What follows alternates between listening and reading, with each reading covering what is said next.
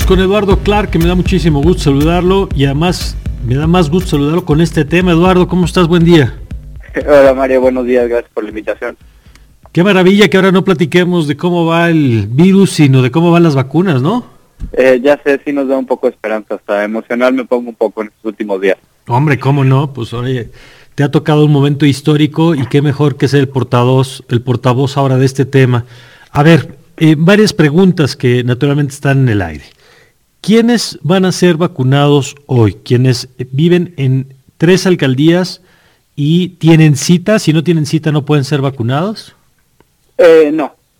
Cualquier persona que vive en la alcaldía Cojimalpa, en la alcaldía Milpalta o en la alcaldía Magdalena Contreras, que sean residentes de esa alcaldía y que tengan más de 60 años cumplidos, es decir, que han nacido previo al 15 de febrero de 1961, todos ellos se pueden vacunar el día de hoy.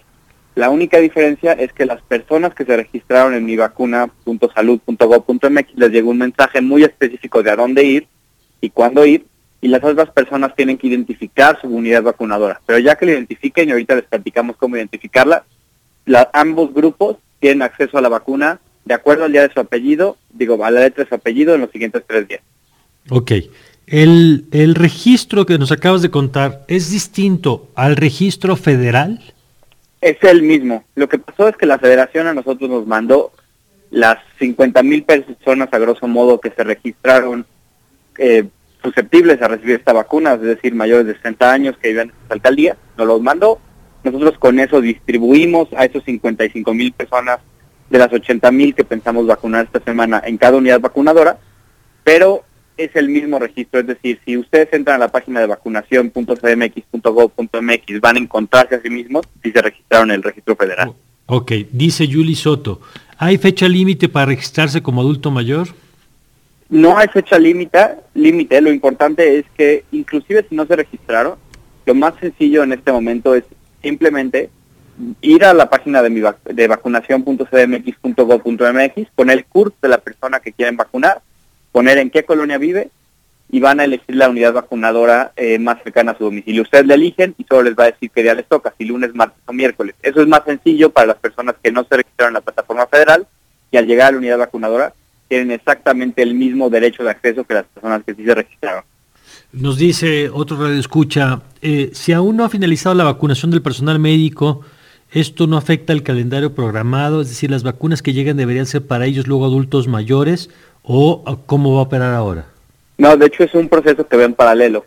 Las vacunas para personal médico, que son vacunas eh, de la compañía Pfizer BioNTech, están llegando y estamos vacunando todos los días personal médico, de hecho.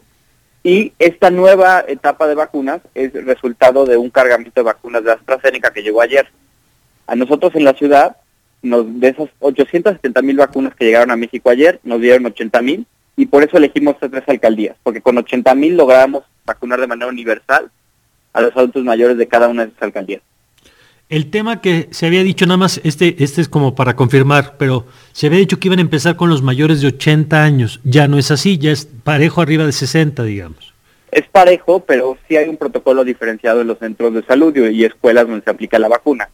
Las personas de mayor edad, particularmente mayores de 80, 85 años, eh, son personas que tienen un proceso más expedito de vacunación dentro de la escuela con el objetivo de minimizar los tiempos de permanencia. De igual manera, eh, los adultos mayores de 85 años son algunos de los que tienen mayores complejidades de movilidad y están también desde un programa para vacunación en casa. Ahora, vamos con, un poco ya la, logística, digamos, de quien ya tiene cita y ayer le avisaron que tenía que presentarse en alguno de estos centros. Eh, ¿Cómo va a ser, Eduardo? ¿Hay que esperar? Eh, ¿Cuánto tiempo tiene que calcular? ¿Le puede acompañar a alguien durante la, la espera, digamos, la fila? ¿Cómo está esta parte? Claro. Miren, si ustedes recibieron eh, cita, lo que tienen que hacer es ir el día de hoy, digamos que te dijo, dijo ayer que tenías que ir a tal unidad vacunadora, el día de hoy. Eh, la unidad vacunadora está abierta de 9 de la mañana, digo, perdón, de 8 de la mañana, de 9 de la mañana a 8 de la tarde.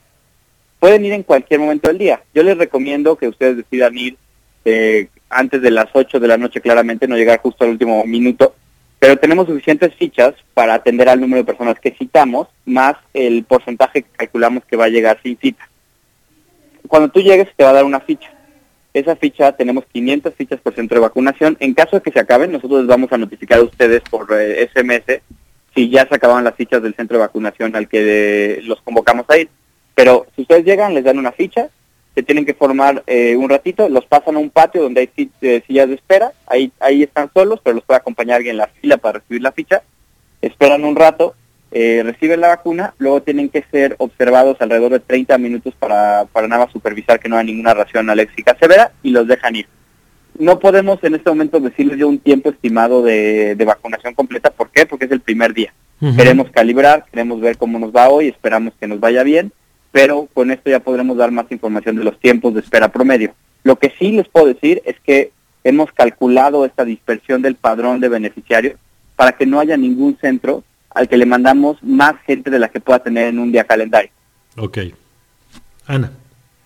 Eduardo, buenos días, te saluda Ana Jasso. Y para las demás delegaciones, igual se va a ir avisando por qué medio para que los adultos se vayan enterando. Y también justamente nos va preguntando alguien más, un radio escucha, cómo continuará el proceso de vacunación en las demás alcaldías. Justamente es la misma pregunta. Claro, en este momento estamos todavía a la espera de la confirmación de los próximos cargamentos. Tan pronto tengamos eh, garantía específica del día que arriban, vamos a estar anunciando que alcaldías continúan. Es importante recalcar, porque entiendo yo que ha sido un tema recurrente en el último día de que anunciamos el programa, que lo que estamos buscando es atender alcaldías completas. Es mucho más sencillo hacer un programa universal en estas tres alcaldías con las vacunas que nos mandaron que haber hecho pedazos de alcaldías eh, de manera aislada. Por eso así creemos que va a seguir avanzando el programa de acuerdo a la cantidad de vacunas que tengamos. También nos permite que cada alcaldía tenga una vacuna específica. ¿A qué me refiero? La vacuna de Coajimalpa, Magdalena Contreras y de, eh, se me fue, de Milpalta, eh, va a ser vacuna AstraZeneca y ya todo el mundo sabe que esa es la vacuna que le tocó, que va a recibir segunda dosis entre 8 y 12 semanas. Así va a seguir siendo para las distintas alcaldías. Tan pronto tengamos garantía de cuando llegan, vamos a anunciar, pues siguen X, Y, Z alcaldía van a hacer estos días, mandar mensajes de texto, hacer conferencia de prensa, notificar lo que sea necesario para que la gente se entera que le toque. Entiendo que tiene que comprobar de alguna manera que es residente de ese lugar. ¿Con qué documento se puede comprobar eso? Hay, hay dos procesos. El primero, que es para ojalá el mayor número de personas posible, es con una identificación oficial donde venga tu dirección. Eh, en particular, la más sencilla de tener es, el INE, el IFE, puede estar vencido, no se preocupen de eso, pero tiene que decir que ustedes viven en esa alcaldía y están registrados en esa alcaldía. ¿A qué me refiero?